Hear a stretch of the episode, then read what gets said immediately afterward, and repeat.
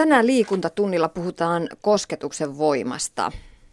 Mm, vieraana on kulttuuriantropologi, tutkija Taina Kinnunen. Sä oot tehnyt kirjan Vahvat yksin, heikot sylit yksin, jossa oot tutkinut kosketusta, kosketuskulttuuria ja keräsit ihmisten kosketuskertomuksia. Millaisia ne oli ne kertomukset? Siellä oli monenlaisia kertomuksia. Ikähaarukka oli aika laaja, parikymppisestä ihan päälle 80 ja suuri osa kirjoittajista oli naisia, mutta tosiaan ne itse kosketuselämäkerrat, niin kuin mä niitä nimitän, niin ne oli hyvin vaihtelevia. Oli siellä tietysti jotain, jotain sellaista jaettuakin. Mm. Näkikö siinä sen sukupolvien ketjun ja sen muutoksen, mitä on tapahtunut tässä viimeisten, viimeisen 50 vuoden aikana? Näki kyllä hyvin selvästi. Että sanotaan nyt näin, että, että ne vanhimmat kirjoittajat ja varsinkin sotavuosina syntyneet tai juuri ennen sotia syntyneiden tarinat, niin ne oli aika, aika karua luettavaa. Monilla, monilla näistä kirjoittajista ei ollut juuri muistoja vanhemmilta saadusta hellyydestä tai ylipäätään aikuisilta saadusta hellästä huomiosta. Mm. Ei pelkästään puhuta siitä kosketuksesta, vaan, vaan ylipäätään sellaisesta rakastavasta kasvatuksesta ja hoidosta. Tietysti näissäkin ikäluokissa oli poikkeuksia. Oli sellaisiakin kirjoittajia, joiden jopa isät oli hoitaneet heitä. He olivat istuneet isän sylissä pääasiassa, mikä ei ollut kauhean tavallista siihen aikaan, koska isille oli häpeä hoitaa lapsia ainakaan julkisesti niin, että toiset naapurit näkee. Ja, ja sitten taas kun mennään näihin nuorempiin ikäpolviin, niin siellä sitten alkoi olla oikeastaan enemmän vaihtelua äärilaidasta toiseen. Et, et osalla oli, oli niinku selkeästi ne kuvaukset niinku jostain toisesta, toisesta uh, ei pelkästään aikakaudesta, vaan jopa kulttuurista, että, että se osoitti selkeästi sen, että, että me ollaan niinku opittu tämmöiseen läheisempään kanssakäymiseen oman perheenjäsenten kanssa. Et monilla oli oli niin kuin hirveän lämpimät muistot lapsuudesta ja heillä oli ihanat ihmissuhteet aikuisuudessakin.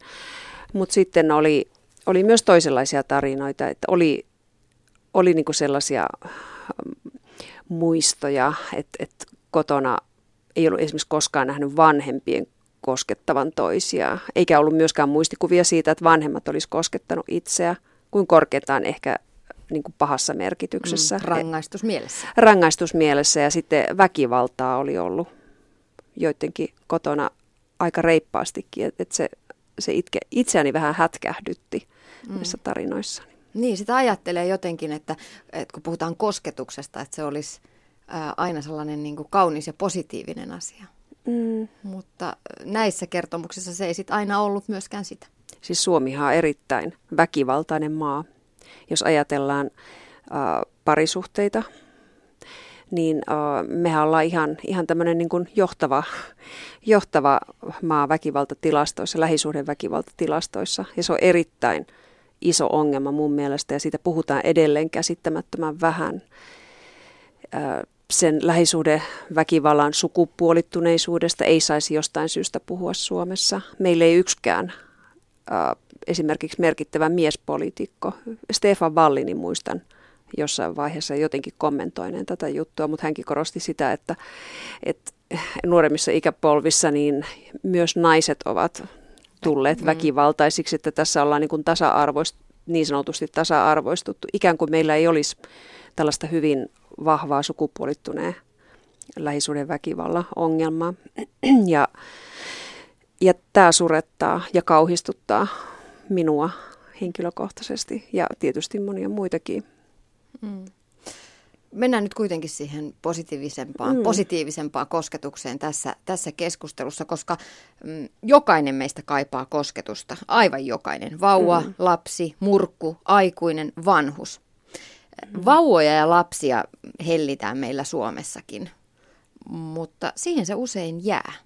Äh, kun lapsesta kasvaa murrosikäinen, niin sitten ne sylittelyt alkaa unohtua. Mistä mm. se johtuu? Onko se se, että kasvaa äidin kokoiseksi ja isän kokoiseksi vai onko se se seksuaalisuus? Meillähän kosketusta seksuaalisoidaan hyvin voimakkaasti. se ei niin kuin kuulu jotenkin suomalaiseen äh, kulttuuriin sellaisena luontevana osana ihan jokapäiväistä vuorovaikutusta, niin kuin monissa muissa kulttuureissa on, että, että kosketetaan vain koskettamisen takia, sen takia, että, että hei, olen huomioinut sinut, haluan osoittaa sulle kiintymystä, jotain positiivisia tunteita. Mutta meillähän tietysti juostaan karkuun, jos näin tehdään ja, ja nimenomaan seksuaalisoidaan paljon kosketusta, eikä meillä välttämättä kyllä lapsiakaan hellitä niin, niin paljon. Totta kai jotkut vanhemmat. Ja paljonhan tässä on tapahtunut kehitystä, mutta kyllä ihan, ihan niin kuin lasten psykiatria-asiantuntijat esimerkiksi sanovat, että, että äh, ihan tällaiset perushoivataidot on kuitenkin kateissa. Meillä valitettavasti on, on edelleen tällainen tunnekulttuurin perintö, että me jotenkin ajatellaan, että se kosketus on, on jotain sellaista likasta, jota pitäisi välttää ja se on vaarallista, sitä pitäisi välttää kaikin tavoin. Se ei oikein suju meitä luontevasti. No mä itse olen lukenut kasvatustiedettä ja mm-hmm. muistan, että vielä 90-luvulla joissain opuksissa tai jossain, jossain törmäsin tämmöiseen kommenttiinkin, että lapset eivät saisi nukkua vanhempien kanssa samassa sängyssä, ettei se seksuaalisuus, mikä siellä on läsnä, niin välity lapsille, että se ei kuulu lapsille. Mun mielestä se on aika eri, erikoinen ajatus siinä, siitä lähtökunnasta. Tämä oli kuitenkin 90-luvulla. No on se kyllä tosi erikoinen. Ja itse olin nukkunut vanhempien vieressä 70-luvulta asti. Aa, sinä onnekas. Niin. Mä mietin, että on, onkohan mä nyt ihan kierroon kasvanut. Todennäköisesti et. Tota, mä muistan itse mm, ihan samaten siis 2000-luvulla, kun, kun uh, vierailin Jenkeissä sellaisen suomalaisperheen luona, jossa äiti ja kaksi sellaista uh, niin kuin varhaisteini-ikäistä lasta nukkui samassa sängyssä. Se tuntui musta aluksi niin kuin tosi eksoottiselta ja mä mietin, että onpas, onpas outo järjestely, kunnes mä niin kuin tajusin, että hei, että toi on hyvä juttu, että miksi ei. Meillä on sellainen perinne, että, että vauvasta saakkahan lapsi opetetaan nukkumaan yksin ja siihen kannustetaan neuvoloissa.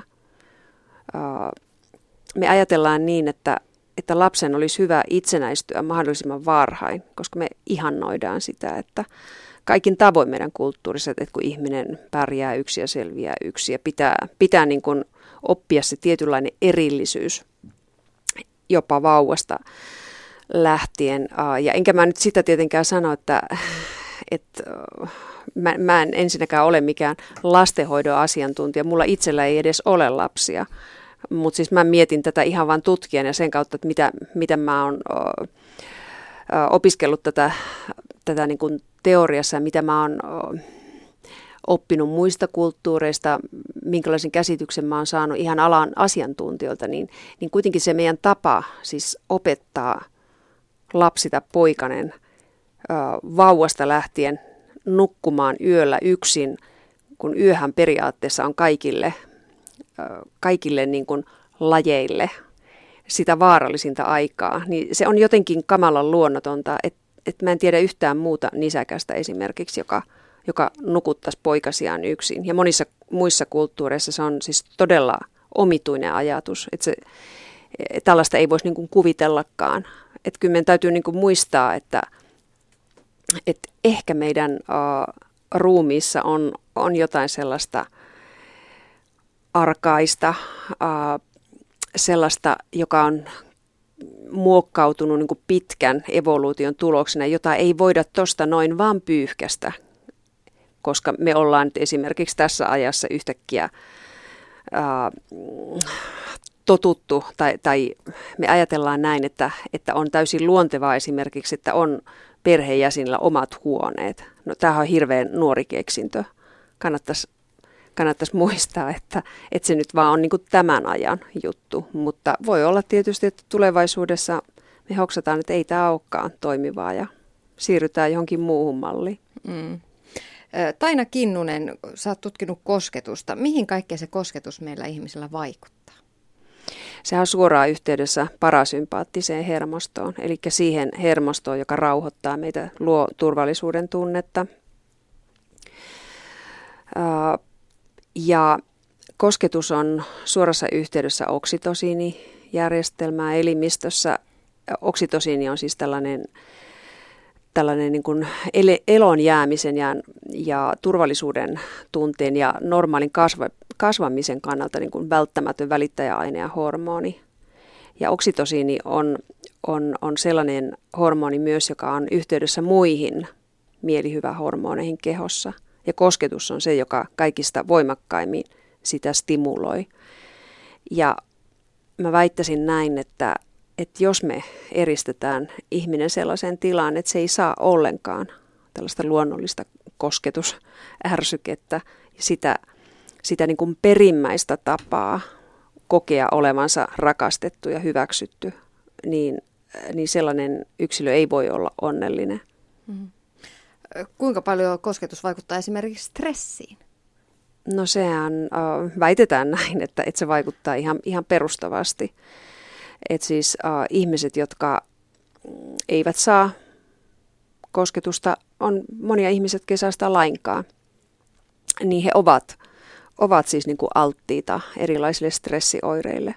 Ja sitten taas vastaavasti, kun on tutkittu erilaisia potilasryhmiä vaikkapa sairaaloissa tai hoitokodeissa, niin on, on havaittu, että, että kosketuksesta, ihan lyhyestäkin hierontahoidosta, säännöllistä hierontahoidosta on hyvin paljon terveydellisiä hyötyjä.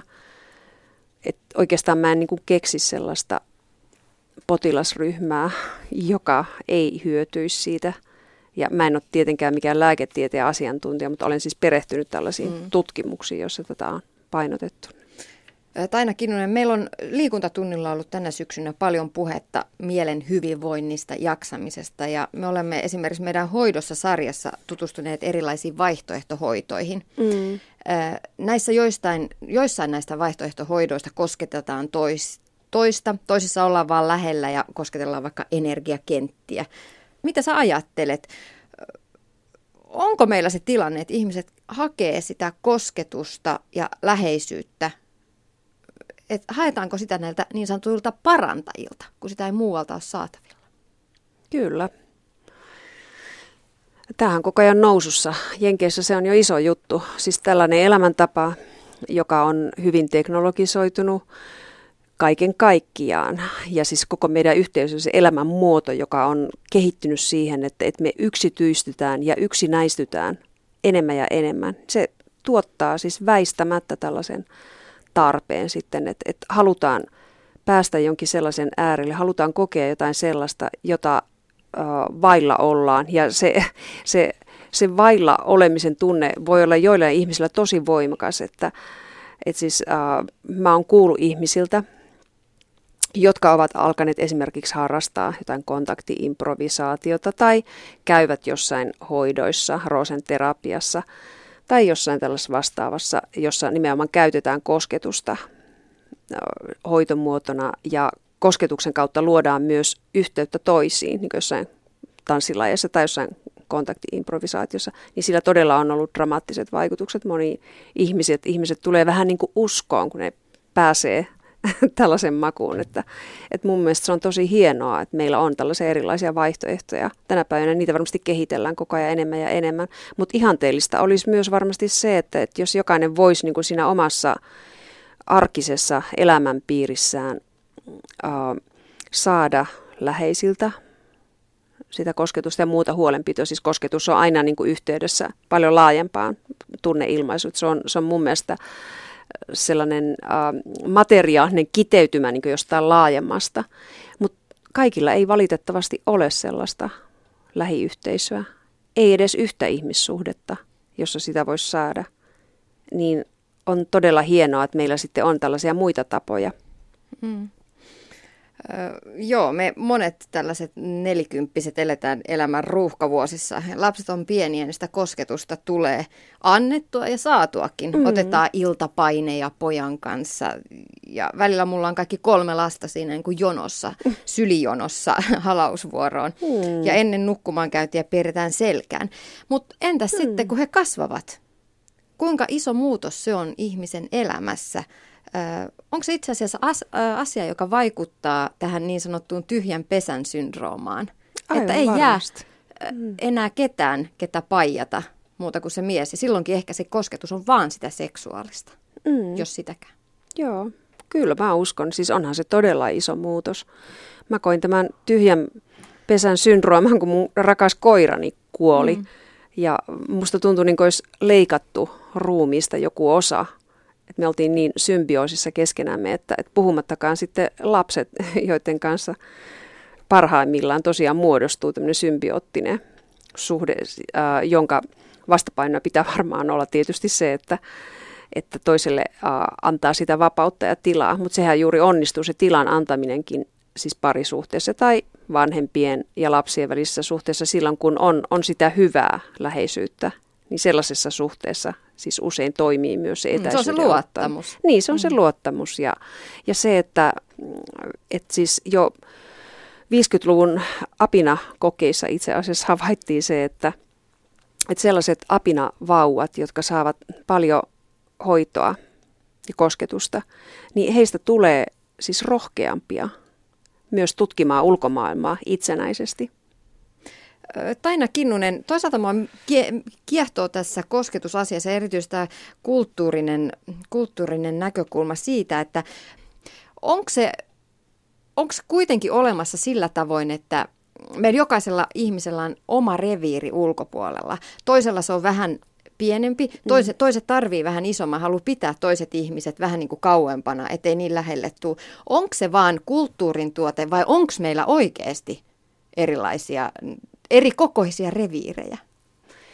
No se on sekä että, mutta usein se reviiri on kyllä tulosta siitä, että mitä me ollaan kulttuurisesti opittu pitämään omana reviirinä. Niitä on hirveän vaikea mun mielestä erottaa toisistaan. Et me ei pystytä koskaan varmasti vastaamaan mitenkään tyhjentävästi siihen, että, että kuinka suuria meidän vaikkapa yksilölliset synnynnäiset erot mm. on sen suhteen. Ja ei se varmaan ole, ole tuota edes oleellista. Mm, me, totta kai meidän täytyy kunnioittaa jokaisen ihmisen niin itsemääräämis oikeutta suhteessa omaan ruumiisensa. Se on selvä asia. Kosketushan tekee myös hyvin pahaa silloin, kun se on ei-toivottua. Mutta on myös niin, että, että hyvään kosketukseen voi oppia. Sitä voi ihan siis opetella, näin mä, näin mä uskon. Koska monet ihmiset esimerkiksi noissa kosketuselämänkerroissaan kuvasivat, että, että kuinka he ovat ihan määrätietoisesti alkaneet aikuisena opetella koskettamaan läheisiä. Mitenhän sitä voisi tehdä? Se olisi ihan hyvä taito osata. Ihan äh, sanotaan päivittäisillä halai, halailuilla, sipaisuilla, suukoilla, kädestä pitämisillä, ihan tällaisilla perus, perusteoilla sitä voi opetella ja opettaa niin kuin toiselle, että jos vaikka pariskunnasta toinen on sellainen, joka kammoaa läheisyyttä, niin toinen voi yrittää sitä sinnikkäästi opettaa. Tietysti se voi olla turhauttavaa joskus, mutta, mutta tällaisia kertomuksia mä oon lukenut, että se on joskus onnistunut oikeinkin hyvin. Monet naisethan puhuu just parisuhteessa siitä, että se seksu- kosketus on usein vain sitä seksuaalista ja se rupeaa mm. sitten ärsyttämään. Kyllä. Koska sen tietää, että aina jos toinen koskee, niin sillä on joku päämäärä. Se, mm. se, se on vaade jostain. Mm, kyllä, ja mä ymmärrän se erittäin hyvin. Tämäkin on varmaan tällaisen kulttuurisen oppimisen seurausta, että, että miehille opetetaan niin kuin sitä, sitä koskettamisen tapaa, että, että se on nimenomaan etupäässä seksuaalista ja kosketuksen ikään kuin pitää johtaa aina tämmöiseen sek- ihan niin kuin varsinaiseen seksuaaliseen kosketukseen. Mun mielestä se parhaimmillaan kosketus olisi sitä, että, että, että siinä on semmoinen laaja skaala siinä on niin kuin kaikki toivottavasti myönteiset tunteet mukana. Ja että parisuhteessakin voitaisiin voitais niin kuin soitella haitaria koko laajuudelta, että, että, että ei olisi niin, että, että pitää niin kuin pelätä sitä, että, että jos ottaa toista kädestä kiinni tai silittää poskesta, niin sen täytyy niin kuin johtaa seksi. Ja eihän tämä välttämättä tietenkään ole aina, aina näin sukupuolittunut, että se miehelle tarkoittaa sitä ja naiselle, naiselle sitten taas jotakin muuta. Että kyllä tässä on kaiken näköisiä variaatioita olemassa, mutta kyllä mä väittäisin näin, että meidän kulttuurissa edelleen ajatellaan niin, että, että naisen kuuluukin haluta etupäässä hellyyttä ollakseen niin sanotusti kunnon nainen ja miehen taas sitten pitää haluta sitä suorittavaa seksiä ollakseen kunnon mies. Ja mun mielestä tämä sukupuoli kategorisointi pitäisi rikkoa. Mm. Mm. Ja millä se sitten tehdään, niin se on sitten taas toinen juttu. Mutta mm. sä oot mm. sanonut, että miehet ovat muuttuneet ja muuttumassa liittyen tähän kosketuskulttuuriin. Mä veikkaan, että se liittyy kaiken kaikkiaan siihen, miten pienten poikienkin kasvatus on muuttunut. Tänä mm. päivänä poika saa olla lempeä ja hempeä mm. ja täyttää ja olla pehmeä ja ottaa ne pehmoeläimet sinne. Mm. Ainakin osa pojista, mutta kyllä mä tiedän edelleen tapauksia, joissa, joissa pelätään, että, että jos poika näyttää tällaisia niin sanottuja feminiinisiä piirteitä, niin varsinkin isät voi olla ihan kauhuissaan, että, että no homo siitä tulee ihan selvästi, että, että se pitää niin kuin pistää ruotuun se, se poika pienestä pitäen, että ei vaan olisi sitten tätä homoseksuaalisuuden vaaraa ja mun mielestä se on kyllä aika käsittämätöntä mutta silti ollaan me kuitenkin, mä haluan pitää tästä pienestä mm. toivon kipinästä kiinni. On se miehinenkin kosketus muuttunut? On miehistä? On, on se muuttunut. On. Radikaalisti. Joo. Uh, näissä kosketuselämäkerroissa nuoret naiset kuvasivat, että, että heillä on aivan ihania poikaystäviä, semmoisia pikkusen päälle parikymppisiä poikaystäviä, jotka, jotka on siis todellakin ihan erilaisia kuin vaikkapa heidän isänsä.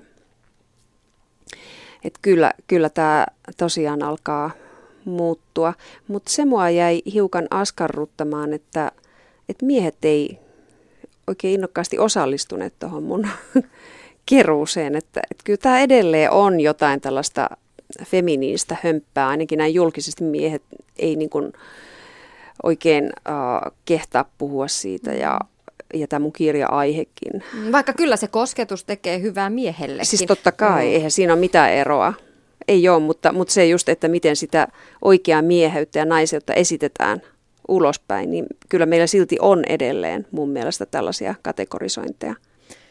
Taina Kinnunen, minkä takia sä näkisit, että meidän suomalaisten olisi tarpeellista opetella tätä kosketuskulttuuria entistä no, enemmän?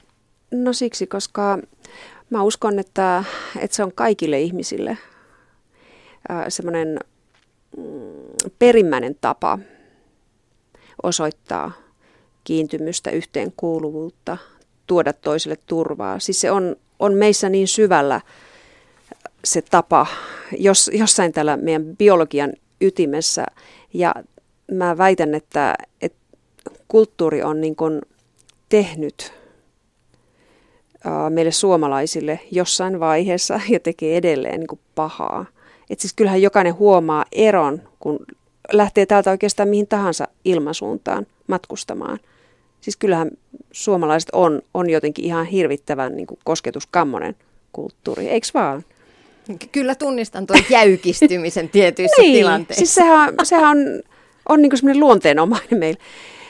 Et suomalaisethan tunnistaa esimerkiksi lentokentillä niin ihan, ihan siitä semmoisesta äh, ressukkamaisesta olemuksesta, et, et ne on ne masentuneen, yksinäisen, surullisen näköiset ihmiset, jotka on vähän semmoisia niin uitetun koiraressukan näköisiä, niin ne on taatusti suomalaisia. Ja just niitä, jotka, jotka on niin sellaisia uh, elottomia, jäykkiä pötkyjä, kun ne on keskenä. Et toki on maailmalla muitakin kosketusta vältteleviä kulttuureja. Suomi on siis yksi niistä, mutta en mä rehellisesti sanottuna keksin niin kuin mitään kulttuuri, ainakaan minun tietoni ei ole tullut, joka olisi vielä välttelevämpi mm. kuin meidän kulttuuri. Taina Kinnunen, lopuksi vielä. Me ollaan tässä syksyn mittaan myös liikuntatunnilla pohdiskeltu sitä, mistä onni löytyy. Mitkä on niitä onnen ajatuksia? Mitkä sulla on tästä näkökulmasta ne avaimet onneen? No en mä usko ensinnäkään siihen, että uh, että sellainen jatkuva onnellisuus olisi ylipäätään meidän elämän tavoite ja tarkoitus. Elämään kuuluu monenlaisia olotiloja. Siihen kuuluu erilaisia tunteita. häpeää, surua, iloa, aggressiota, intohimoa, onnellisuutta, tyytyväisyyttä, siis kaikkea. Mm. Mutta ehkä ajatus on se, että onnellinen elämä, se ehkä pitää ne kaikki sisällään. Joo. Jotta elämä olisi täyttä. Kyllä. Ja sitä kautta onnellista. Kyllä joo, ja nimenomaan kyse onkin siitä, että, että mihin se vaaka niin kuin kallistuu äh, voittopuolisesti. Äh, mä uskon, että onnenne elämä on tehty ensinnäkin jonkinlaista siteestä toisiin. Ei, ei me olla äh, itse asiassa kauhean onnellisia tässä kaikessa individualismissa, joka meillä on. Siihen sisältyy paljon hyviä asioita, mutta, mutta tuota, täytyy muistaa se, että, että individualismi ei pitäisi tarkoittaa samaa kuin yksinäisyys. Et siis onneksi me ei olla enää kiinni siinä kulttuurissa, jossa esimerkiksi meidän uh, sukulais siteet määrittelisi täysin sen, mitä me ollaan, mitä me saadaan olla. Ne on monesti ollut aika tukahduttavia agraariyhteiskunnan yhteisölliset paineet, esimerkiksi se kontrolli, mikä siellä on ollut. Siinä on ollut hyvää, mutta siinä on ollut tämä toinenkin puoli. Okei, nyt me ollaan niistä, niistä uh, sukulaissiteistä tavallaan niin kuin vapauduttu siinä mielessä, että, että me voidaan, voidaan niin kuin itse muodostaa omia yhteisöjä tällaisessa postmodernissa pirstaleisuudessa, mutta valitettavasti se on kyllä johtanut paljon myös siihen, että, että aika monet kärsii vakavasta yksinäisyydestä.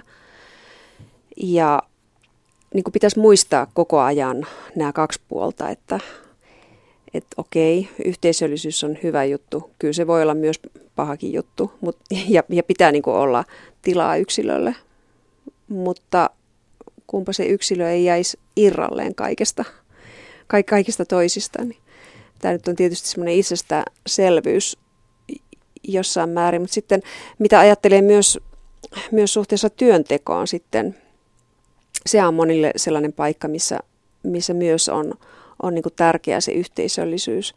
Ja Suomihan esimerkiksi on tämmöinen työpaikkakiusaamisen luvattu maa. Valitettavasti monille se työpaikka ei tarjoa sitten sitä sitä mielekästä yhteisöä ja, ja mielekästä niin työn tekemisen paikkaa. Mä uskon, että, että tämä olisi niin kuin yksi sellainen asia, joka pitäisi niin kuin Suomessa jotenkin, jotenkin korjata. Mä luulen, että tämäkin liittyy nyt tähän, tähän välttelevyyden kulttuuriin ja sellaiseen, johonkin sellaiseen, että, että kaiken tämän aineellisen ja teknisen hyvinvoinnin keskellä me suomalaiset voidaan monissa asioissa todella pahoin, mikä on hirvittävän traagista.